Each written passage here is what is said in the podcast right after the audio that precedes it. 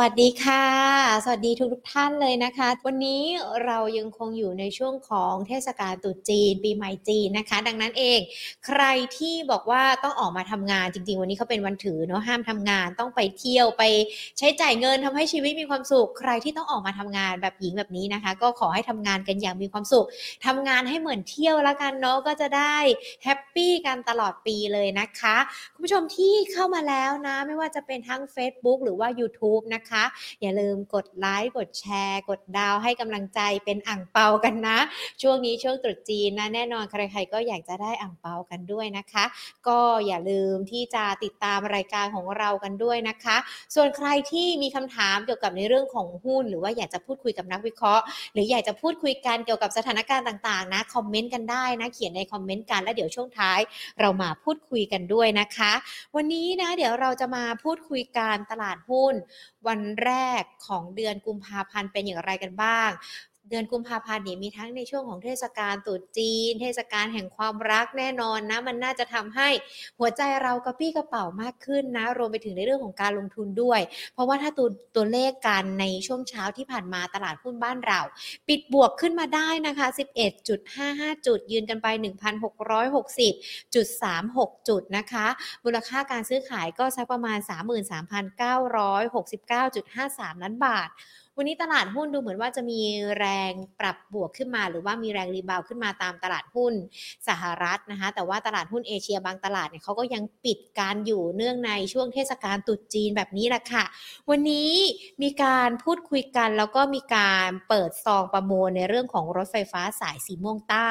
ช่วงเตาปูนราชบุรณะนะคะ ก็เลยอาจจะทำให้หุ้นที่เกี่ยวข้องกับกลุ่มรับเหมา มีการปรับบวกขึ้นมาได้ แล้วก็วันนี้ก็ถือว่าเป็นวันแรกเนาะที่เราเริ่มต้นกดรับสิทธิ์คนละครึ่งเฟสสี่ใครที่ยังไม่ได้กดเข้าไปในแอปเป๋าตังค์แล้วกดรับสิทธิ์กันได้นะคะ แล้วก็เป็นวันแรกที่เรากลับมาใช้ในเรื่องของมาตรการ Test and Go กันอีกรอบหนึ่ง เพื่อเป็นการกระตุ้นการท่องเที่ยวดึงนักลงทุนต่างชาติ แล้วก็นักท่องเที่ยวต่างชาติ ให้กลับเข้ามาด้วย วันนี้หุ้นในกลุ่มนี้ก็อาจจะมีแรงปรับเพิ่มขึ้นมาได้นะคะ ถ้าเรามาดูกัน 5 อันดับหลักทรัพย์ที่มีการปรับเพิ่มขึ้นมา K-Bank เนี่ยบวกขึ้นมาได้ 0.67%นะคะ g a f ก็บวกขึ้นมาได้ 3.06% EA ก็บวกขึ้นมาได้ Delta รู้สึกว่าจะเริ่มกลับเข้ามามีแรงวิ่งกันอีกแล้วนะสำหรับ Delta นะวันนี้ก็บวกขึ้นมาในช่วงเช้าเนี่ย 11 บาทนะคะ 3.17% KCE ก็กลับมาบวกกันอีกรอบหนึ่งแล้วนะคะ 4.18%เดี๋ยวทิศทางภาคบ่ายจะเป็นอย่างไร เดี๋ยววันนี้เราพูดคุยกับนักวิเคราะห์กัน ส่วนสถานการณ์ไวรัสโควิด -19 อาจจะต้องติดตามกันด้วยนะคะ เพราะว่ายอดตัวเลขผู้ติดเชื้อนั้นก็ยังอยู่ในหลักสักประมาณ 6-8,000เนาะอย่างวันนี้ยอดผู้ติดเชื้อรายใหม่ 7,422 ราย เสียชีวิต 12 รายนะคะ ขณะที่การฉีดวัคซีนสะสมไม่ว่าจะเป็นการฉีดเข็มที่ 1 บูสต์เข็มที่ 2 3 4 ตอนนี้อยู่ที่ประมาณ 115.2 ล้านโดสกันแล้วด้วยนะคะ ก็เป็นความคืบหน้าในส่วนของไวรัสโควิด -19 ที่เรายังคงต้องติดตามกัน ส่วนวันนี้นะคะก็มีประเด็นที่เกิดขึ้นอย่างทางด้านของสบคเองเขาก็มีการชี้แจงนะ หลังจากนี้จะมีกฎกันและใครที่ออกไปข้างนอก ไม่สวมใส่หน้ากากอนามัยไม่ใส่แมส จะมีโทษปรับนะ ถ้าเตือนครั้งแรกเนี่ยโดนปรับกันไป 1,000 บาท แต่ว่าถ้ายังโดนเตือนบ่อยๆ จนถึงเตือนครั้งที่ 3 โทษปรับเนี่ย10,000ถึง20,000บาทเลยนะ อันนี้ก็ถือว่าเป็นอีกหนึ่งวิธีการป้องกันที่ทำให้เราทุกคนต้องสวมใส่หน้ากากอนามัยในที่สาธารณะนะคะ หรือว่าถ้าเราอยู่กัน 2 คน 3 คน ก็สวมใส่หน้ากากอนามัยป้องกันกันไว้ก่อนด้วยเนาะเพื่อที่ไวรัสโควิด -19 ในบ้านเราจะได้คลี่คลาย แล้วก็เราก็จะได้มียอดผู้ติดเชื้อ หรือว่าแม้แต่การระมัดระวังตัวของตัวเราเองด้วยขณะเดียวกันวันนี้ก็มีการประชุมของคณะรัฐมนตรีด้วยนะคะ เดี๋ยวช่วงบ่ายท่านรัฐมนตรีว่าการกระทรวงการคลังคุณอาคมเติมพิทยาไปศิษย์จะมีการแถลงผลการประชุม เขาจับตากันในเรื่องของมาตรการที่อาจจะมีออกมาเพิ่มเติมในเรื่องของการกระตุ้นเศรษฐกิจ หรือว่าแม้แต่ในเรื่องของการส่งเสริมในเรื่องของการลงทุนรถ EV ที่อาจจะ ค้างเรื่องกันตั้งแต่ปลายปีที่แล้ว วันนี้อาจจะมีความชัดเจนด้วยนะคะขณะเดียวกันทางด้านของรัฐบาลก็มีการเปิดเผยตัวเลข การประมาณการเศรษฐกิจไทยหรือว่า GDP ในปีนี้นะคะ ก็มองว่าน่าจะขยายตัวได้สัก 4%คาดการที่ 3.5 ถึง 4.5%ค่ะ ก็มีทั้งในเรื่องของงบของภาครัฐที่มีการกระตุ้นกันไป พรกกู้เงินนะคะ ก็เป็นตัวเลขที่ออกมาค่อนข้างดีทีเดียว รวมไปถึงในเรื่องของกำไรของบริษัทจดทะเบียนที่มีการประกาศออกมาเกือบจะทุกกลุ่มแล้วแล้วก็ดีกว่าที่นักวิเคราะห์คาดการณ์กันไว้ด้วย ก็น่าจะเป็นการส่งสัญญาณที่ดีให้กับตลาดทุนด้วยนะคะะสวัสดีทุกทุกท่านเลยนะคะ ทาง YouTube ของเราคุณมนัทไกรสอนนะคะ คุณมนาสวัสดีค่ะ คุณพีรพงศ์นะคะ สวัสดีทุกทุกท่านเลย ส่วนทางด้านของ Facebook นะคะก็ วัสดีทุกทุกท่านเช่นเดียวกันที่เข้ามาติดตามกันนะคะ เข้ามาผ่าน Facebook กันแล้วอย่าลืมกดแชร์ด้วยนะคะ เพื่อนๆนักลงทุนท่านอื่นจะได้เห็น แล้วก็เข้ามาพูดคุยกัน วันนี้นะคะเราจะพูดคุยกับนักวิเคราะห์กันเนี่ยเมื่อวานนี้เชื่อว่าหลายๆคนได้อ่างเปาเป็นซองแดง ๆ กันแล้ว แต่อาจจะยังไม่จุใจเนาะวันนี้จะมาหาอ่างเปาแต่ไม่ได้เป็นเงินนะ เดี๋ยวไปดูการหุ้นที่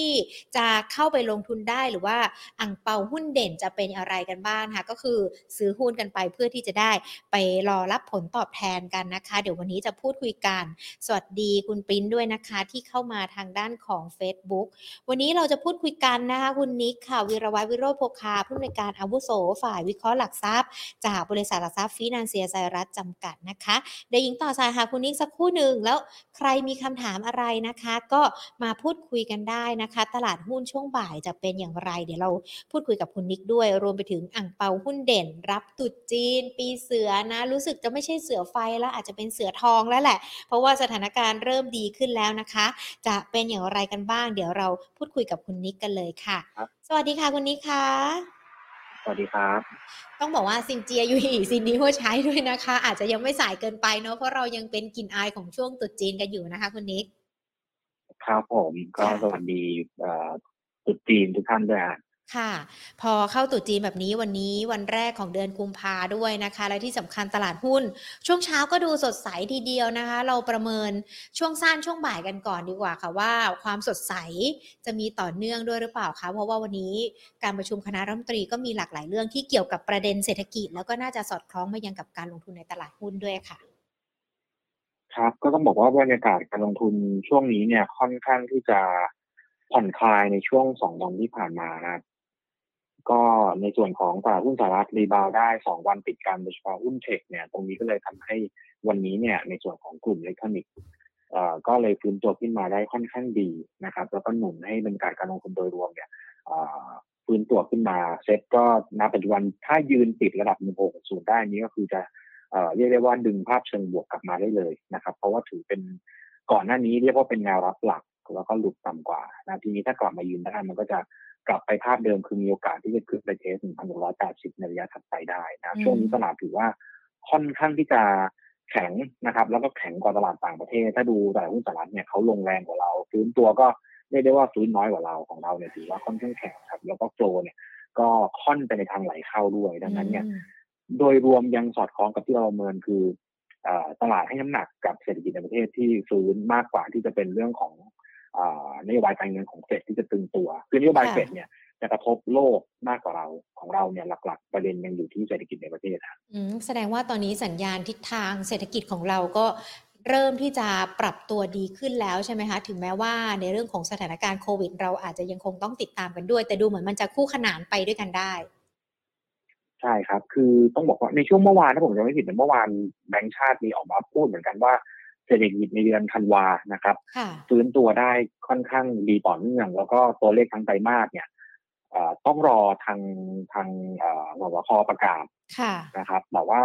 ในส่วนของภาพรวมเนี่ยดูเหมือนว่าจะฟื้นตัวได้ค่อนข้างดีกว่าที่แบงก์ชาติประเมินไว้นะครับ ซึ่งค่ะอันนี้เนี่ยมันก็สอดคล้องกับมุมมองเราเพราะว่าเราก็มีการ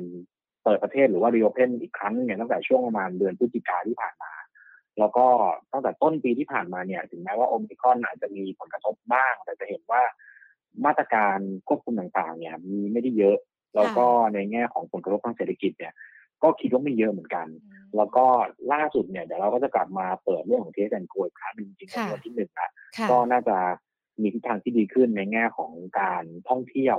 นะครับ ที่จะทยอยฟื้นคือในคือท่องเที่ยวในประเทศเนี่ยอันนี้เนี่ย เราเห็นความแข็งแรงอยู่แล้ว ถ้าดูจากตัวเอ่อ domestic passenger หรือว่า domestic flight ของสายการบินเนี่ยมันฟื้นกลับขึ้นมาประมาณสักแถวๆหกสิบเปอร์เซ็นต์เทียบกับช่วงก่อนโควิด แล้ว อันนี้เนี่ยถือว่าโอเคค่ะส่วนต่างประเทศเนี่ยคิดว่ายังต้องใช้เวลายังต้องใช้ระยะเวลานิดนึงนะครับคิดว่าครึ่งหลังน่าจะได้เห็นภาพการฟื้นตัวที่ชัดเจนมากขึ้นเรื่อยๆนะครับ ดังนั้นเนี่ยเอ่อเราจะเห็นว่าเมื่อวานนี้ครับหุ้นที่บวกขึ้นมาได้ดีจะเป็นหุ้นในกลุ่ม reopening ทั้งนั้นเลย ไม่ว่าจะเป็นค้าปลีก ไม่ว่าจะเป็นห้างสรรพสินค้า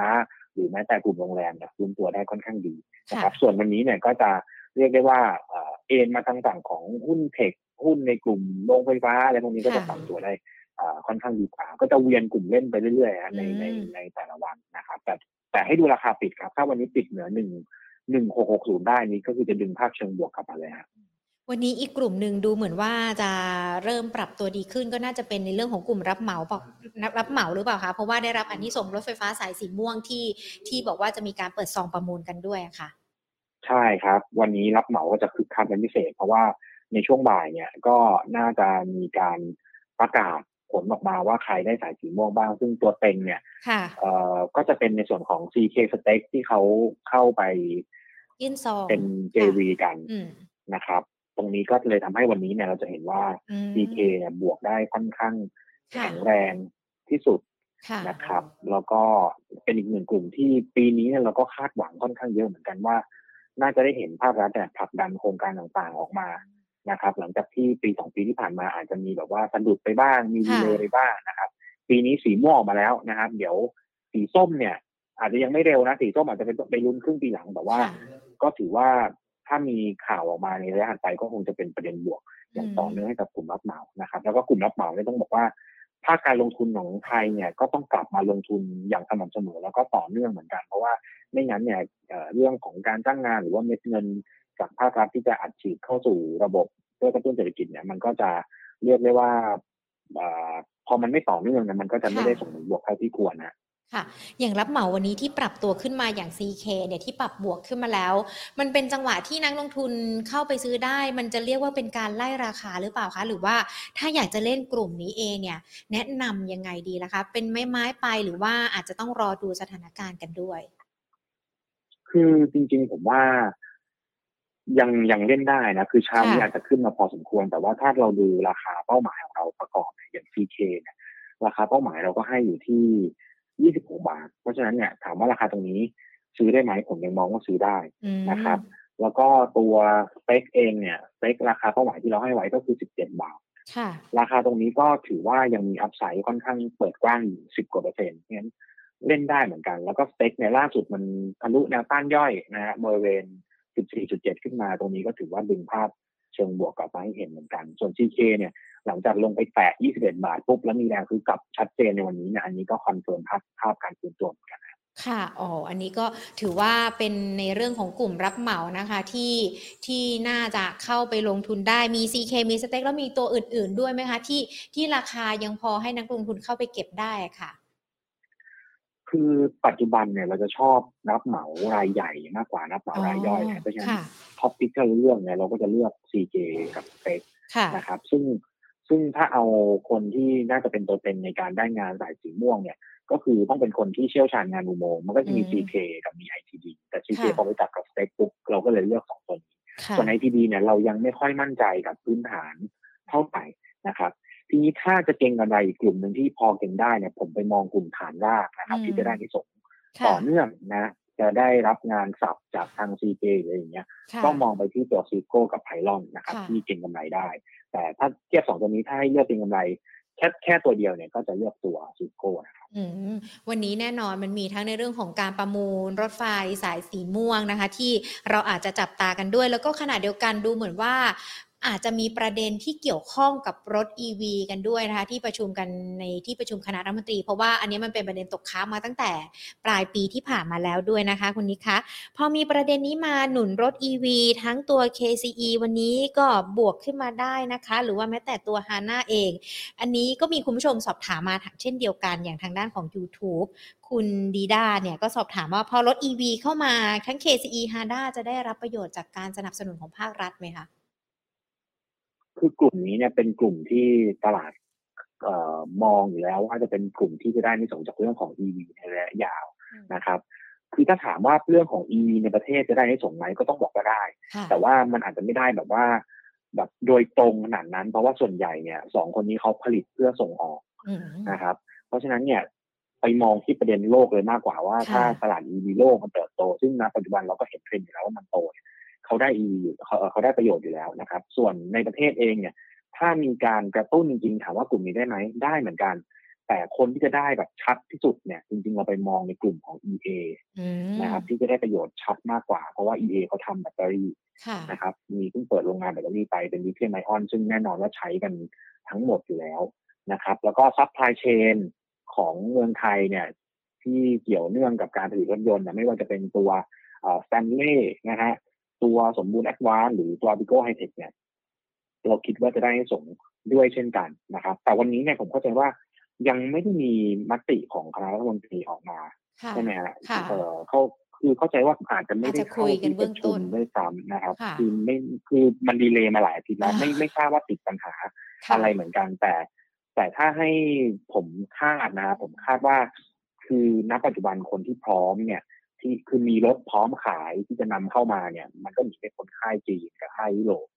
นะฮะค่ายในฝั่งของญี่ปุ่นเองเนี่ย เรายังไม่ค่อยเห็นข่าวเกี่ยวกับเรื่องของโมเดลที่จะมาขายเท่าไหร่แต่อาจจะมีเพียงแค่โตโยต้าที่เพิ่งพูดว่าจะเปิดตัวในไทยภายในปีนี้ผมคิดว่าอาจจะรอความพร้อมในฝั่งญี่ปุ่นก่อนก็ได้ เพราะว่าญี่ปุ่นก็ต้องบอกว่าเป็นเป็นบริษัทหรือว่าเป็นฐานหลักของภาคยายนของไทยผมคิดว่า อาจจะยังมีประเด็นนี้นะครับที่ติดอยู่แต่ทั้งนี้ทั้งนั้นเนี่ยตลาดคาดว่าโอเคมกราเราก็ปิดหวังกันมาเดือนแล้วแต่ภายในกุมภานี้คงจะได้เห็นอะไรที่ชัดเจนหรือว่าได้เข้าพอม เข้ามานะครับ ค่ะ อันนี้ก็คือที่เราคุยกันนะคะ ก็น่าจะเป็นประเด็นที่เกิดขึ้นในประจำวันที่เราหยิบยกประเด็นต่างๆ เข้ามา ดังนั้นเองค่ะคุณนิคะในช่วงเดือนกุมภาพันธ์นอกจากในเรื่องของภาวะเศรษฐกิจหรือว่าแม้แต่การฟื้นตัวของเศรษฐกิจบ้านเราที่อาจจะต้องติดตามกันแล้วด้วย เพราะว่ามันน่าจะมีผลต่อในเรื่องของการลงทุน มันยังมีประเด็นอื่น ๆ ด้วยไหมคะที่ที่ที่จะมีทั้งผลบวกกับผลลบกับการลงทุนในบ้านเราอะค่ะ หมายถึงปัจจัยณปัจจุบันใช่ไหมครับใช่ค่ะ อืมคือถ้าเป็นต่างประเทศเนี่ย ผมคิดว่ามันไม่ค่อยเหลืออะไรแล้วนะ เพราะว่าเสร็จประชุมไปแล้ว แล้วเราก็ตอบรับเชิงลบกันไปแล้วในช่วงครึ่งเดือนหลังที่ผ่านมาสัปดาห์นี้จะมีการประชุม BOE แบงก์ชาติอังกฤษนะครับ ตลาดคาดว่าจะขึ้นดอกเบี้ย แต่ว่าแบงก์ชาติอังกฤษเนี่ยไม่ไม่ค่อยมีผลกับเซนิเมนต์ในส่วนของบ้านเราหรือว่าโลกเท่าไหร่นะครับ ECB จะประชุมเหมือนกันวันเดียวกันเลยคือวันพฤหัส ก็น่าจะยังคงอัตราดอกเบี้ยนะครับ แล้วก็เงินเฟ้อในยูโรโซนถึงแม้ว่าจะเร่งตัวขึ้นมาเหมือนกัน แต่ว่ามันไม่ได้แบบหนักหนาสาหัสเท่ากับในสหรัฐแต่เพราะฉะนั้นผมคิดว่าธนาคารกลางของยุโรปที่จะมีการประชุมสัปดาห์นี้เนี่ยไม่น่าไม่น่าจะมีประเด็นอะไรที่จะมากดดันอย่างมีนัยยะนะครับ แล้วก็ถัดจากนี้ไปเนี่ยก็คือไม่มีแล้วนะเฟดจะประชุมอีกทีก็คือมีนา ซึ่งรอบมีนาเนี่ยก็จะขึ้นดอกเบี้ยแน่แหละแต่อยู่ที่ว่าขึ้น 0.25 หรือว่าขึ้น 0.5 เลยทีเดียว นะครับอันนี้คือสิ่งที่ตลาดกำลังมอนิเตอร์อยู่ เพราะฉะนั้นภาพรวมในเดือนกุมภาเนี่ยผมมองว่าภาพของใช่คือภาพของตลาดน่าจะน่าจะผ่อนคลายมากขึ้นนะถ้าเอาจริงๆแล้วเพราะว่ามันไม่มีประเด็นมากดดันนะประเด็นกดดันตอนนี้จริงๆมีเรื่องเดียวคือเรื่องเงินเฟ้อเรื่องนโยบายการเงินนะครับพอเดือนนี้ไม่ได้มีประชุมแล้วก็เฟดก็พูดไปค่อนข้างเยอะแล้วเดือนที่แล้วเนี่ย เดือนนี้คิดว่าน่าจะผ่อนคลาย แล้วก็ หลักๆ เลยในประเทศก็จะมีเรื่องของงบการเงินที่จะประกาศออกมา ซึ่งเรื่องของงบเนี่ยผมคิดว่าก็ไม่น่าจะเป็นประเด็นกดดันเหมือนกัน เพราะว่าเราเห็นอยู่แล้วว่า Q4 เนี่ย มันน่าจะฟื้นตัวได้เล็กน้อยจาก Q3 ตามการรีเทนนิ่งแล้วก็โมเมนตัมเนี่ย มันก็น่าจะดีต่อใน Q1 Q2 นะครับ เพราะฉะนั้นต่อให้อย่างแยก Q4 ออกมาแล้ว ผิดคาดต่ำกว่าคาดหรืออะไรก็แล้วแต่ ผมก็เชื่อว่าตลาดจะมองข้ามอยู่ดี แล้วก็มามองปี 2022 ที่เราน่าจะเห็นการฟื้นตัวที่ค่อนข้างดีนะครับ เพราะฉะนั้นโดยภาพรวมกุมภาผมให้น้ำหนักค่อนไปในทางบวกนะครับ แล้วก็มีลุ้นนะมีลุ้นถ้าเซ็ตอาจจะขึ้นเทสหนึ่งพันหกร้อยแปดสิบซึ่งเป็น high เดิมได้อีกทีหนึ่งหรืออาจจะถึงพันเจ็ดก็มีความเป็นไปได้นะครับ แล้วเดือนมีนาเดี๋ยวเราค่อยมา ค่อยมาดูเรื่องของเซ็ตกันอีกทีนะครับ จริงๆ จากระดับตรงนี้เองเนี่ย มันก็ไม่ได้ไกลนะหนึ่งพันหกร้อยแปดสิบนี่แค่เปอร์เซ็นต์นิดๆเอง แล้วก็หนึ่งพันเจ็ดร้อยจุดเนี่ยสี่สิบจุดก็ไม่ถึงสามเปอร์เซ็นเลยสำหรับในส่วนของ index นะครับ เพราะฉะนั้นถือว่าไม่ได้เยอะนะ ดูพอดูท่าทีที่ผ่อนคลายแบบนี้แล้วนะคะสำหรับนักลงทุนที่ลงทุนในตลาดหุ้นหรือว่าแม้แต่โดยสภาพโดยรวมของตลาดเองที่ยังไม่มีปัจจัยอะไรใหม่ ๆ เข้ามา ก็ติดตามปัจจัยเดิมๆที่เราอาจจะรับรู้กันไปบ้างแล้ว เริ่มทำตัวถูกกันแล้วด้วยนะคะสำหรับทั้งประเด็นต่างประเทศแล้วก็ในประเทศ ดังนั้นในในเดือนกุมภาพันธ์ธีมการลงทุนหรือว่าแม้แต่น้ำหนักสัดส่วนการลงทุนของนักลงทุนล่ะคะ ควรจะต้องเป็นลักษณะแบบไหนกันดีอะคะครับ จริงๆเนี่ยเรายังเน้นเป็นธีมการลงทุนใกล้เคียงเดิมนะครับ คือถ้าถ้าเรามองภาพหนึ่งทันทั้งปี 2022 เนี่ย เราย้ำตลอดว่าปีนี้น่าจะเป็นปีของ domestic play นะครับหุ้นภายในประเทศ ซึ่งเรายังคงอิงภาพนั้นอยู่ ทีนี้เนี่ยในช่วงเดือนมกราที่ผ่านมาที่มันมีความกังวลเรื่องประเด็นเกี่ยวกับตัวเงินเฟ้อนโยบายการเงินเฟดที่ตึงขึ้นเนี่ยผมมองว่ากลุ่มที่มี PE ต่ำเนี่ย นะครับกลุ่มที่มี PE ต่ำน่าน่าจะเป็นกลุ่มที่สามารถ perform ได้ค่อนข้างดีนะครับ นอกเหนือจาก domestic ก็คือเพิ่มเป็น value play เข้าไปด้วยนะครับ กลุ่มที่เราชอบในช่วงนี้นะ ที่มี PE ต่ำๆหรือว่าตัว valuation ยังไม่สูงมากนักเนี่ย PE ระดับสิบต้นๆอะไรอย่างเงี้ยนะ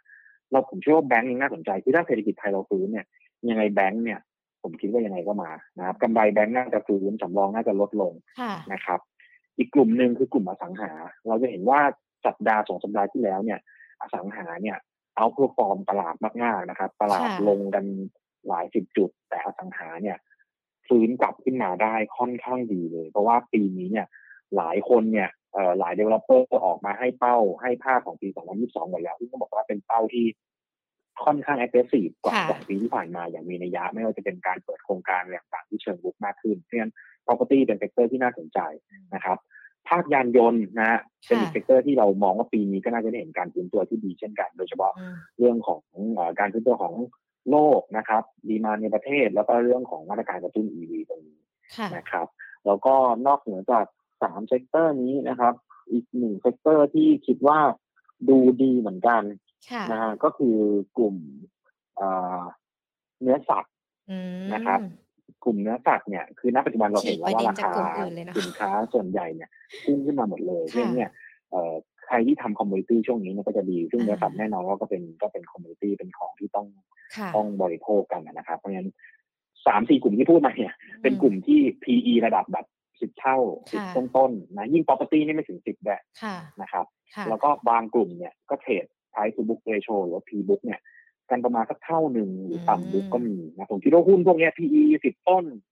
trade ใกล้เคียง book ต่ำ book เนี่ย ลงก็ลงยากอะช่วงนี้นะเพราะฉะนั้นก็ให้เป็นอ่าสามสี่ sector นี้แล้วกัน แล้วก็top pick นะครับ top pick ของเดือนกุมภาพันธ์ห้าตัว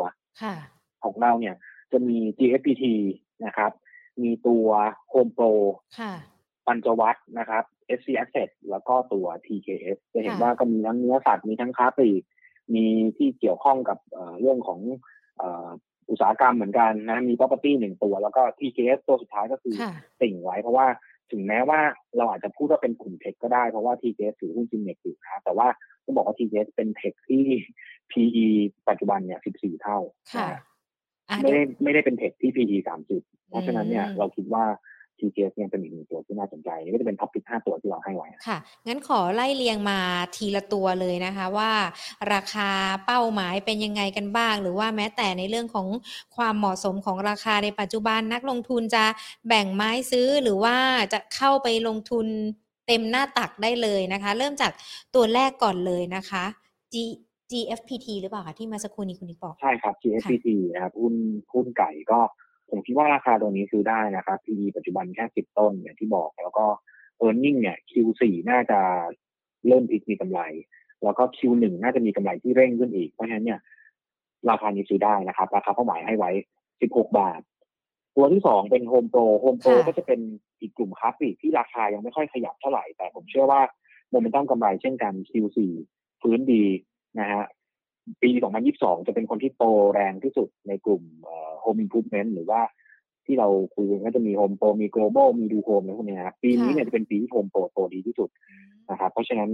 เป็นหนึ่งตัวในกลุ่มคาปีที่ผมคิดว่าน่าสนใจมากๆนะราคาเป้าหมายอยู่ที่ 18 บาท 30 ตัวที่สามเป็นปัญจวัตนะครับปัญจวัตราคาเป้าหมายปัญจวัตนี่คือ PJW ใช่ไหม PJW ใช่ครับ อาจจะ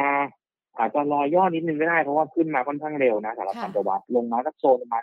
4.6 4.7 เนี่ยเล่นได้เลยนะครับ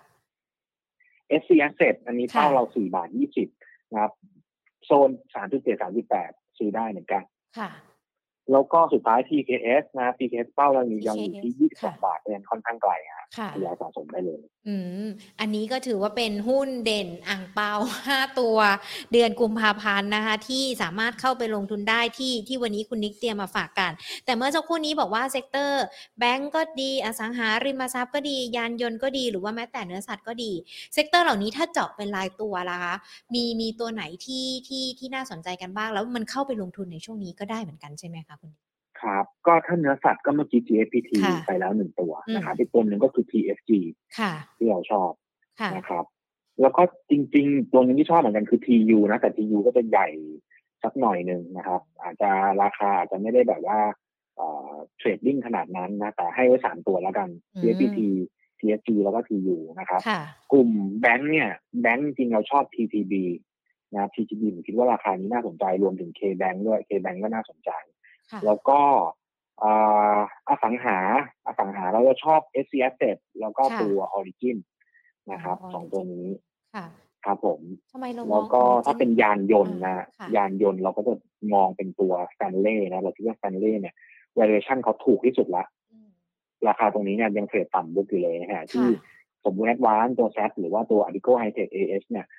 เขาเทรดประมาณบุ๊กหรือเหนือบุ๊กนิดหน่อยแล้วเพราะฉะนั้นอืมเรามองไปที่ Stanley นะครับค่ะขอก็ประมาณเนี้ยขอดูตัว Origin สักนิดนึงได้ไหมคะ เพราะว่าถ้าเราดูกันในเรื่องของราคาวันนี้ เขาก็มีการปรับย่อลงมานะตอนนี้ประมาณ 11 บาท 40 ความแข็งแกร่งของเขา ถ้าดูจากไส้ในในตัวของเขาเองมันมันจะเป็นปัจจัยอะไรที่ทำให้ราคาของเขามันกระเตื้องขึ้นมาได้เหรอคะคือ คือ Origin เนี่ยที่พักตัวเนี่ยผมคิดว่าเขาแค่สร้างฐานระยะสั้นนะครับอืมเพราะว่าปีที่แล้วก็เป็นปีที่เขา outperform มากนะราคาเขาขึ้นมาจากเจ็ดบาทขึ้นมาสิบกว่าบาทเนี่ย ก็เรียกว่าค่อนข้างแรงนะครับทีนี้เนี่ย ตอนนี้กรอบพักตัวของเขาเนี่ยมันก็อยู่มาสักแถวๆด้านล่างประมาณสักสิบจุดสามสิบเอ็ดค่ะบาท ด้านบนประมาณสักสิบสองบาทนะครับ สิ่งที่จะทำให้ Origin เติบโตหรือว่าฟื้นตัวได้เนี่ยหนึ่งคือกำไร Q4 คิดว่าน่าจะเร่งตัวขึ้น แล้วก็ปี 2022 อย่างที่บอกนะครับคือทุก developer เนี่ยเปิดโครงการเชิงรุกหมด Origin เองก็เป็นคนที่เขามีเรียกว่ามี track record ที่ดีแบรนด์แข็งแกร่ง แล้วก็น่าจะเป็นอีกหนึ่งบริษัท property ที่น่าจะมีการลงทุนต่อยอดธุรกิจไปยังธุรกิจอื่นๆ เพิ่มเติมนะครับคือในกลุ่ม property เนี่ยคนที่เรียกได้ว่ามีธุรกิจ recurring หรือว่ามีการลงทุนในธุรกิจอื่นเยอะๆเนี่ยก็จะมี land and house ค่ะนะแต่ผมคิดว่า ผมผมคิดว่า Origin เนี่ยจะเป็นตัวต่อไปที่มีการเอ่อ diversify ธุรกิจอย่างล่าสุดเขาก็ไปจับมือทำคลังสินค้ากับ JWD หรืออะไรต่างๆค่ะเพราะฉะนั้นสัดส่วนรายได้ตรงเนี้ยมันจะเข้ามาทำให้ภาพรวมเนี่ย มันมีรายได้ประจำมากขึ้นอืมีมกำไรที่ผันผวนลดลงนะครับ แล้วก็พอมีรายได้ประจำเยอะขึ้น มีกำไรประจำเยอะขึ้นเนี่ย valuation มันจะถูกรีเดทขึ้นไปเองฮะเราจะเห็นว่าถ้า property ทั่วไปที่แบบต้องทำโครงการใหม่เรื่อยๆเหมือนหนูทิพย์จักรเนี่ยอืม PE เขาก็จะได้ประมาณสักเนี่ยเจ็ดแปดเท่าอืมแต่ถ้ามีธุรกิจที่แบบเอ่อเรียกได้ว่าเป็นธุรกิจ recurring อย่าง LH มีมี Home Pro มีอะไรอย่างเงี้ยนะฮะ PE เขาขึ้นไประดับสิบกลางๆนะครับค่ะเพราะฉะนั้นผมคิดว่า proper- เอ่อตัว Agent เนี่ยอยู่ในจุดเริ่มต้นของสเตจนี้ ในระยะยาวคิดว่าตลาดน่าจะให้ PE เขาสูงขึ้นเรื่อยๆจากสัดส่วนธุรกิจใหม่ๆที่จะเพิ่มเข้ามาอืม ค่ะ ถ้าถ้าฟังคุณนี้แบบนี้แล้วเนี่ยพอเราฟังตั้งแต่ตอนต้นจนถึงตอนนี้ปัจจัยต่างๆ ที่เกิดขึ้นในเดือนกุมภาพันธ์เนี่ยมันอาจจะทำให้การลงทุนในเดือนนี้มันสบายมากขึ้นกับนักลงทุน เพราะว่าไม่ได้มีปัจจัยอะไรใหม่ๆเข้ามาแล้วก็เฟดเขาก็ไม่ได้มีการประชุมกันด้วย แต่พอมองข้ามช็อตกันไป ผ่านพ้นไปพอมีนาคมเนี่ยเราอาจจะต้องติดตามในเรื่องของการประชุมของเฟดหรือว่าแม้แต่อาจจะมีปัจจัยอื่นมาด้วย เราจำเป็นต้องเปลี่ยนรูปแบบการเล่นไหมคะตอนนี้นักลงทุนอาจจะถือหุ้นยาวก็ไม่ได้แล้วหรือเปล่าคุณนิกเพราะว่ามันอาจจะต้องล้อไปกับสถานการณ์ต่าง ๆ ที่มันเกิดขึ้นด้วย อยากจะให้แนะนำนักลงทุนตรงนี้สักหน่อยอะค่ะ ครับ คือจริง ๆ เนี่ยมันมันจะไม่ต่างจากกลยุทธ์ที่เราใช้อยู่นะครับ คือปัจจุบันเนี่ย เราเน้นหุ้นที่อิงเศรษฐกิจในประเทศเป็นหลักอยู่แล้ว แล้วก็ค่ะเน้นหุ้น PE ต่ำเพราะฉะนั้นเนี่ยณปัจจุบันเราจะเห็นว่าหุ้น tech เนี่ยมันมี rebound ขึ้นมานะจากความกังวลที่คลายลงหรืออะไรก็แล้วแต่แต่ผมเชื่อว่าหุ้น tech เนี่ย คือน่าจะ rebound ช่วงสั้นนะคืออาจจะด้วยความที่ลงมาเยอะนะอย่าง n นสแ a กลงมาเป็นสิบเปอร์เซ็นเนี่ยอันนี้เขาเพิ่ง rebound สองวันก็ประมาณสักหกเปอร์เซ็นต์นะยังไม่ให้กลับไปถึงที่เดิมสักเท่าไหร่เลยค่ะผมคิดว่าเป็นเพียงแค่ technical rebound สั้นๆนะครับแต่ถ้าเสร็จขึ้นดอกเบี้ยลดเอ่อขนาดงบดุลจริงๆเนี่ยสุดท้ายยังไงเม็ดเงินมันต้องโรเตทมาหาหุ้น PE ต่ำอยู่แล้วนะครับค่ะโรเตทมาหา value play เอ่อมาหาตัวที่แบบกำไรปัจจุบันแข็งแรง นะครับ มีกำไรอยู่แล้วกำไรเติบโตอย่างแข็งแรง ไม่ได้เป็นหุ้นที่แบบปัจจุบันขาดทุนหรือกำไรน้อยเราไปคาดหวังว่าในอนาคตจะโตเยอะๆนะครับหุ้นพวกนี้ผมคิดว่าช่วงนี้อาจจะดีบาวช่วงสั้น แต่ว่าถ้ามองยาวๆไปด้วยปริมาณเงินในระบบเนี่ย ปัจจุบันคือมันกำลังจะพีคในเดือนมีนาถูกไหมเพราะเฟดเฟดจะยุติ QE ในเดือนมีนาแต่ว่าเดือนมีนาเนี่ยเม็ดเงินที่อัดฉีดเข้ามาจากจากธนาคารกลางเนี่ยมันคือพีค หลังจากนี้ก็คือทรงกับลงอย่างเดียวนะครับเพราะฉะนั้นถ้าลงเนี่ย ถ้าเม็ดเงินมันทยอยหายไปเนี่ยแปลว่าอ่ามันเหมือนยังไงเดียเหมือนเค้กมันก้อนเล็กลงนะเพราะเค้กก้อนเล็กลงคือคนมันก็ต้องเลือกมากขึ้นว่าจะลงในอะไรดีนะเพราะฉะนั้นเนี่ยเวลาเลือกเนี่ย เราเลือกตัวที่แบบ ก็ต้องเลือกตัวถูกไว้ก่อนนะก่อนก่อนหน้านี้เราอาจจะแบบไอ้ตัวนี้สูงแต่ด้วยเงินที่มันเยอะขึ้นเรื่อยๆเพิ่มเข้ามาเรื่อยๆเนี่ยมันแพงแล้วแต่มันยังแพงได้อีกไปเรื่อยๆ นะครับแต่พอเงินมันมันจะไม่เพิ่มแล้วเนี่ย เราก็ต้องเลือกตัวที่แบบอยู่ด้านล่าง ตัวที่ถูก ตัวที่ดาวไซด์จำกัดนะผมยกตัวอย่างง่ายๆอย่างอย่างกลุ่มอิเล็กทรอนิกส์เนี่ย ก่อนที่จะมีโควิด เนี่ยเขาก็เทรด PE กันแบบยี่สิบเท่านะสิบไปปลายยี่สิบเท่า พอมีโควิดมี QE มา ดันกันที่ไปเทรดยี่สิบปลายสามสิบเท่านะครับ อันนี้คือสิบเท่าที่เพิ่มขึ้นมาคือ พรีเมียมที่ตลาดให้ล้วนๆเลยนะฮะไม่ไม่ได้เกี่ยวกับกำไรเลย สมมติว่ากำไรเท่าเดิมเนี่ยหุ้นเคยราคายี่สิบาท กลายเป็นสามสิบาททันที ทั้งที่ราคาเท่าเดิมแต่ถ้าต่อไปปริมาณเงินมันไม่ได้เพิ่มขึ้นแล้วเนี่ยไอ้หุ้นที่เคยหุ้นปัจจุบันที่เทรด PE สามสี่สิบห้าสิบที่คนแบบเก่งว่ามันจะต้องโตแรง ตอนนี้ขาดทุนอยู่จะพลิกเป็นกำไรเนี่ยผมคิดว่าตลาดจะให้พรีเมียมตรงนี้ลดลง เพราะฉะนั้นสุดท้ายสติ๊กที่ value play เป็นหลักนะครับ ซึ่งก็อยู่ในกลุ่มที่เรามองนี่แหละ แบงก์อสังหายานยนต์ค้าปลีกนะครับลงกันก็ได้ถ้าเอาถ้าเอา global play เกี่ยวข้องน้ำมันหน่อยก็มองลงกันค่ะ คือฟังแล้วรู้สึกตื่นเต้นเลยนะกับการลงทุนมันดูเหมือนว่า จะลงทุนง่ายก็ง่ายแหละ แต่ว่าจะยากก็ยากแหละ แต่ว่าเชื่อว่านักลงทุน พอฟังคำแนะนำแบบนี้ก็น่าจะนำไปปรับพอร์ตกันได้นะคะ เพราะว่าถือว่าเป็นคำแนะนำที่อาจจะมองกันไปในช่วงเดือนกุมภาพันธ์แล้วก็อาจจะข้ามช็อตกันไปในมีนากันด้วยนะคะ ก็เดี๋ยวฟังคำแนะนำจากคุณนิกแล้วลองมาปรับพอร์ตของเราเองด้วยนะคะ ทุกการลงทุนแหละ มันมีทั้งความเสี่ยงแล้วก็มีโอกาสถ้าเราจับจังหวะถูกดีๆ มันก็จะสร้างโอกาสสร้างผลตอบแทนได้นะคะคุณนิกคะมีคุณผู้ชมที่ดูจากทั้ง YouTube ไลฟ์ของเรานะคะ แล้วก็ Facebook ไลฟ์สอบถามมา อย่างคุณปอมสอบถามว่าโฮมโปรเนี่ย ถ้าผมถืออยู่คนจะถือเป็นระยะกลางใช่ไหมคะ ผมว่าโฮมโปรนี่ถือระยะกลางระยะยาวได้เลยครับ เพราะว่าคือกำไรเขาค่อนข้างสม่ำเสมอนะขนาดมีโควิดเนี่ยกำไรเขาก็ไม่ได้ลดเยอะนะครับแล้วก็ในแง่ของราคาเองก็บอกว่าราคาตอนนี้ก็ยังถือว่าไม่ได้สูง นะฮะกำไรในปีนี้เนี่ยเราเชื่อว่าโฮมโปรจะกลับมา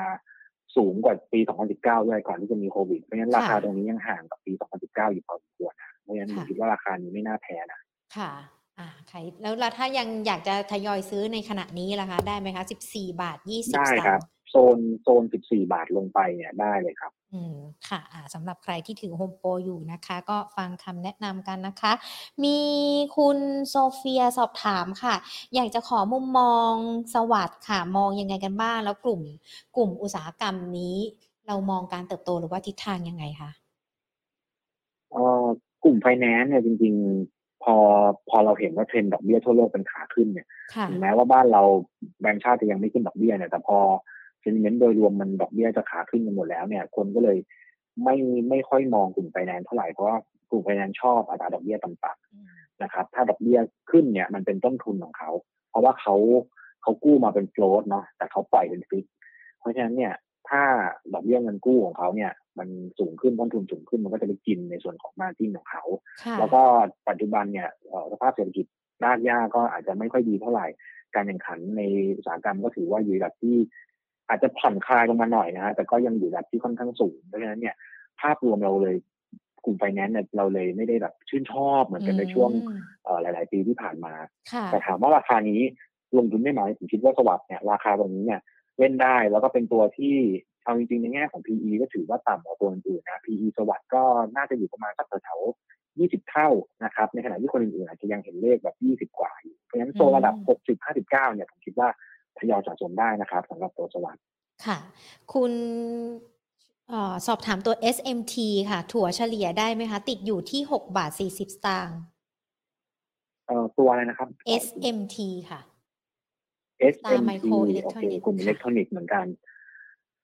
ผมว่าน่าจะ technical rebound แล้วนะฮะลงมาแตะห้าบาทเป็นแนวรับหลักแล้วก็ยืนตัวนะครับ เอ่อถ้าถ้าถ้ายังไม่มีเนี่ย ผมคิดว่าโซนห้าบาทลุ้น technical rebound ได้ แล้วก็ ไปทางกำไรสักห้าจุดห้านี้เป็นการ trading ส่วนถ้ามีอยู่ทุนสูงอืมถ้าจะถัวเนี่ยผมก็มองถัวที่โซนบริเวณห้าบาทเนี่ยนะค่ะอะคุณไพฑูรย์นะคะ สอบถามตัว BGRIM ค่ะ คุณนิกมีมุมมองยังไงสำหรับตัวนี้บ้างคะ แล้วก็แนวรับแนวต้านยังไงเอ่ยBGRIM จริงๆเป็นโรงไฟฟ้าที่อาจจะไม่ได้เป็นตัวเลือกแรก ๆของเราอะนะครับอืมช่วงนี้ก็โดนเรื่องของต้นทุนก๊าซค่ะที่แพงมากดดันนะเพราะว่าส่วนใหญ่เขาเป็นโรงไฟฟ้าก๊าซ นะครับ แต่ว่าด้วยความที่ราคาลงมาเยอะฮะอาจจะมี technical rebound ขึ้นไปสั้นๆได้บ้าง แต่คิดว่าอืมถ้าดูจากเทรนด์แล้วเนี่ย ผมคิดว่าไม่ไม่น่าจะพ้นระดับแบบสามสิบเจ็ดสามสิบแปดคิดว่ายังไม่พ้นแนวนี้ค่ะนะครับ ก็เล่นเด้งแค่สั้นๆนะครับ ส่วนถ้าจะซื้อลงทุนเนี่ย เรามอง GPSC EA แล้วก็ g u l f ดีกว่านะครับอืมสามตัวนี้ GPSC กับ EA เนี่ยก็จะได้ในส่วนเรื่องของ เทรนด์ EV ด้วยเพราะว่ามีแบตเตอรี่ทั้งคู่ค่ะส่วน g u l f เนี่ยก็แน่นอนนะครับมีโรงไฟฟ้าเป็น cash cow แล้วก็มีเรื่องดิจิตอลเป็นเป็นตัวหนุน growth ในระยะยาวค่ะ คุณนิทัศน์นะคะ เขาบอกว่าอยากจะขอมองหุ้นที่เกี่ยวข้องกับเทรนด์สุขภาพสักนิดหนึ่ง อย่างเช่นตัวเมกาค่ะ มันจะไปต่อได้ไหมคะ หรือว่าเทรนด์ทิศทางมันเป็นยังไง เพราะว่าช่วงที่ผ่านมาเราเจอโควิดคนก็น่าจะหันมาใส่ใจสุขภาพมากขึ้นนะคะคุณนิด ครับจริงๆเมกาก็เป็นอีกหนึ่งตัวที่เราชอบนะครับ ราคาเป้าหมายเราก็ให้ไว้อยู่ที่ 63 บาท ระยะสั้นเนี่ยฟื้นตัวขึ้นมาได้ค่อนข้างดีเลยในช่วง 4 วันที่ผ่านมาค่ะถ้าทะลุ 48 บาทขึ้นไปได้เนี่ยยืนเหนือ 48 บาทอันนี้จะดึงภาพเชิงบวกกลับมานะครับทยอยสะสมได้ครับสำหรับตัว MEGA เทรนด์เรื่องของผลิตภัณฑ์ที่เป็นอาหารเสริมเนี่ยผมคิดว่าผมคิดว่ายังไงก็มาค่ะนะครับ แนวโน้มระยะยาวเนี่ยเอ่อเทรนด์เนี้ยมาอยู่แล้ว แล้วก็ไม่ว่าจะเป็น product อะไรที่ฮิตเนี่ย ไม่ว่าจะเป็นส่วนผสมอะไรแต่ผมคิดว่าสุดท้ายแล้วเนี่ย MEGA ด้วยความที่มีแบรนด์ของตัวเองนะค่ะก็สามารถที่จะ develop product ขึ้นมา แล้วก็สามารถที่จะขายในตลาดได้นะครับดีดีครับสำหรับเมกาตอนนี้เมกามัน 47 บาท ถ้าในอนาคตกลุ่มนี้เติบโตได้ราคาปรับตัวขึ้นเรามองมีราคาเป้าหมายไหมคะวันนี้ว่ามันน่าจะไปได้เท่าไหหร่กสิบสามบาทครับโอ้สำหรับหกเมสิบกาสามบาท นอกจากเมกามันมีตัวอื่น ๆ ที่น่าสนใจด้วยไหมคะเอ่อ คือถ้าเอา valuation เนี่ยอ่าจริงๆเมกาดูโอเคดูแข็งแรง แล้วก็ดู valuation ถูกที่สุดแล้วอะค่ะจริงๆก็จะมีตัวอื่นจะมีตัวอินเตอร์ฟาร์มานะอ๋อ IP ค่ะนะครับ มีอาหารเสริมมีอะไรอีกล่ะมี BOD ใช่ไหมค่ะฮะ BOD อืมก็เป็นคอลลาเจนเนาะค่ะแล้วก็เอ่อแต่คือ JSP คือออะไรปะ ใช่ฮะค่ะคือคือก็จะคือในแง่ของผลงานงานเอาอย่างนี้ดีกว่าในแง่ของอืมผลงานงานเนี่ยผมคิดว่าความสม่ำเสมอเนี่ยค่ะสู้ Mega ไม่ได้ค่ะนะครับ Mega มีกำไรที่สม่ำเสมอกว่า แล้วก็เรื่องแบรนด์ของเขาเนี่ย Mega We Care เนี่ยคือแข็งแรงแข็งแรงค่ะที่สุดแล้วมันไม่ได้แค่แข็งแรงในประเทศไทยอะมันเป็นแบบเอ่อ global เป็น regional นะที่ทุกคนในภูมิภาครู้จักเพราะฉะนั้นเนี่ย เลยมองว่า Mega ดูดีที่สุดครับ PE ก็ต่ำสุดด้วย ค่ะ อ๋ออะก็ถือว่าเป็นอีกหนึ่งตัวที่น่าสนใจนะคะ คุณวรรณาสอบถามตัว RBF ค่ะ แนวโน้มเป็นยังไงบ้างคะ RBS ฟื้นตัวนะครับ แต่ติดอย่างเดียวเลยครับ ตัวนี้คือ valuation เขาไม่ถูกนะฮะคือ RBS เนี่ยแน่นอนว่าเขาเป็นต้นน้ำของอาหารนะทค่ะำส่วนผสมไม่ว่าเป็นสีกลิ่นนะครับเอ่อแป้งขนมปังอะไรต่างๆ เนี่ย ต้องบอกว่าธุรกิจเขาดี แต่ valuation เขาเนี่ย คือมีพรีเมียมตลอดเวลาเทรด PE สามสิบเท่าอะไรอย่างนี้ตลอดเลย ราคาเป้าหมายเนี่ยเราให้อยู่21บาทค่ะซึ่งซึ่งก่อนอันนี้มันเกินมูลค่าเราไปมากเลย21บาทเอาจริงๆเนี่ยคือเรารวมกันชงด้วยนะฮะรวมกันชงไปแล้ว5บาทค่ะซึ่งถ้าดูเทรนด์แล้วเนี่ยกันชงเนี่ยไม่รู้ว่าออกมาจริง ๆ แล้วจะปังขนาดไหน เพราะฉะนั้นเนี่ยยี่21ต้องบอกว่าเป็นกรณีที่เรียกว่าค่อนเป็นเบสค่อนไปในทางเบสอืมเคส นะครับค่ะถ้าตัดกันชงออกไปหมดเลย5บาทซึ่งอาจจะดูใจร้ายไปหน่อยเนี่ยมันจะเหลือ16บาทค่ะนะครับแต่ถ้าเอากันชงสักสักครึ่งหนึ่งนะของที่ประเมินไว้เนี่ยสองสามบาทเนี่ยมันก็จะได้สักประมาณสิบเก้าบาทตรงนี้มันก็เลยจะตึงๆไปหน่อยอะผมยังมองว่ารอย่อแล้วค่อยซื้อนะครับอาบีค่ะ เช่นเดียวกับ NRF ด้วยหรือเปล่าคะสอบถามมาใช่ครับก็ค่ะพอๆกันเลย NIF เราให้เป้าเก้าบาทตรงนี้ก็อัพไซด์อย่างโอ้ไม่กว้างไปเท่าไหร่ยี่สิบแต่ในแค่สองตัวนี้เนี่ย RBF กำไรสม่ำเสมอกว่านะครับอืมค่ะ ตระกูลเจล่ะคะคุณผู้ชมสอบถามมา JMT JMart มองยังไงกันบ้างคะ มันดูเหมือนจะมีความคึกคักเป็นพักๆไหมคุณนิกสำหรับหุ้นแบบนี้ คือเขาเป็นหุ้นโกลด์แต่อ่าในช่วงที่ตลาดพักแรงๆก็จะเห็นว่าเขาโดนขายหนักค่ะแล้วสองวันนี้ คนกลับมาซื้อเทรดก็จะเห็นว่าเขาฟื้นได้ค่อนข้างดีนะครับ ก็ช่วงนี้ก็เล่นเป็นตามตามเทรนด์นี้ไปก่อนนะครับเอ่อลงมาแรงๆก็กินกำไรขึ้นไปได้นะอย่าง JMT เราให้ราคาเป้าหมายปัจจุบันอยู่ เจ็ดสิบาทนะครับ JMart เนี่ยเป้าอยู่ที่ห้าสิบห้าจุดห้านะครับ ก็เป็นลักษณะเทรดดิ้งแล้วกันนะครับไปค่ะมันก็ไม่ได้เต็มมากนะครับค่ะ ขอทิ้งท้ายที่คุณผู้ชมสอบถามมานะคะ คุณทำรงขอแนวรับแนวต้านตัว SCB สักนิดนึงค่ะหุ้นที่มี SCB สตอนะรี่ครับ S- เอ่อ SCB แนวถ้าเอาแนวรับหลักเลยนะ แนวรับหลักผมมองหนึ่งร้อยยี่สิบสองถึงหนึ่งร้อยยี่ ถึงหนึ่งร้อยเอ่อยี่สิบเอ็ดค่ะนะครับ ส่วนแนวต้านหลักตอนนี้มองที่หนึ่งร้อยยี่สิบแปดถึงค่ะหนึ่งร้อยยี่สิบแปดจุดห้าครับค่ะ อะ ก็ตอบคำถามทุกๆทท่านเลยนะคะ ทั้ง Facebook ทั้ง YouTube ที่สอบถามมาด้วยนะคะ คุณนิคะขอ มันมีประเด็นที่เราอาจจะต้องติดตามกันในพรุ่งนี้ก็คือการประชุมของ OPEC Plus เรามองไหมว่ามันจะประชุมกันยังไงกันบ้าง หรือว่ามันจะมีผลต่อหุ้นที่เกี่ยวข้องในกลุ่มนี้ยังไงกันบ้างไหมคะเพื่อเป็นคำแนะนเอ่อ๋อสำหรับพรุ่งนี้ ผมคิดว่าเขายังไม่ทำอะไรฮะอืมคือยังเหมือนเดิมคือ ก็เพิ่ม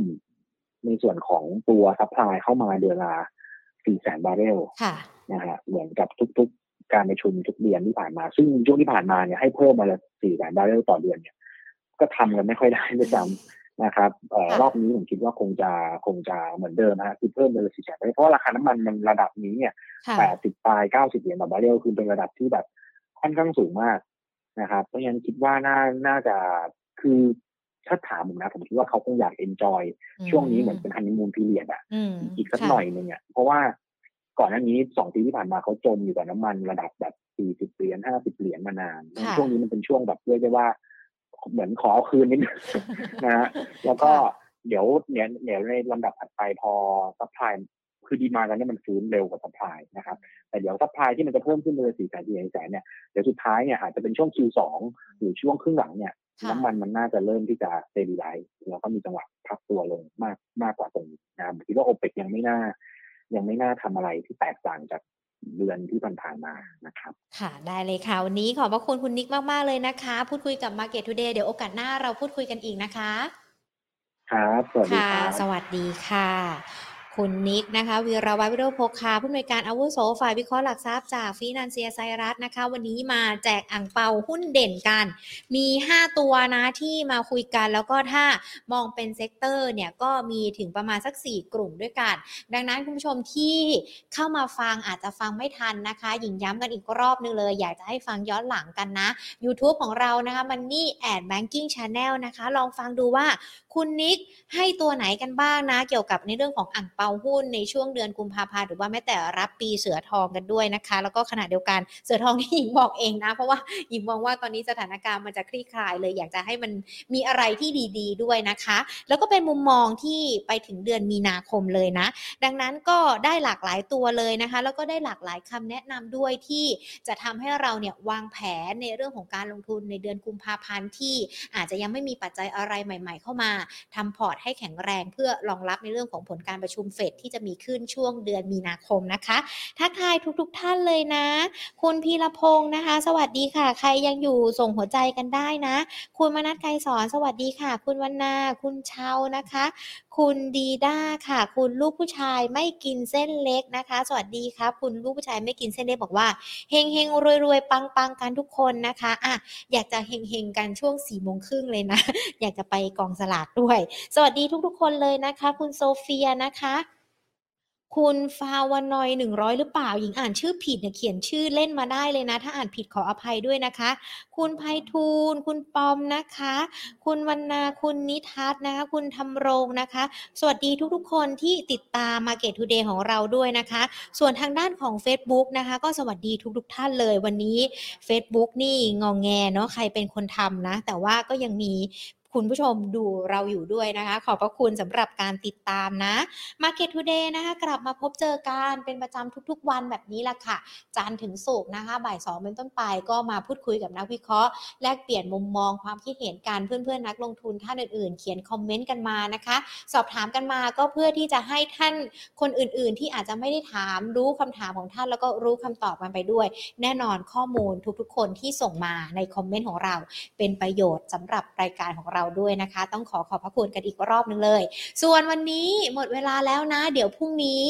กลับมา Market Today กันใหม่มาหาหุ้นแห่งความรักกันดีกว่านะ เรายังคงอยู่ในช่วงของเทศกาลกันด้วยนะคะ ดังนั้นพรุ่งนี้จะมีอะไรน่าสนใจกันบ้าง กด Subscribe ที่ YouTube กันไว้เลยนะ หรือว่ากดไลค์ Facebook Money at Banking Channel กันไว้นะคะ เวลาเราไลฟ์กันก็จะแจ้งเตือนไปยังช่องทางของท่านด้วยนะ จะได้ไม่พลาดการลงทุนนะคะ วันนี้ลากันไปก่อน สวัสดีค่ะค่ะ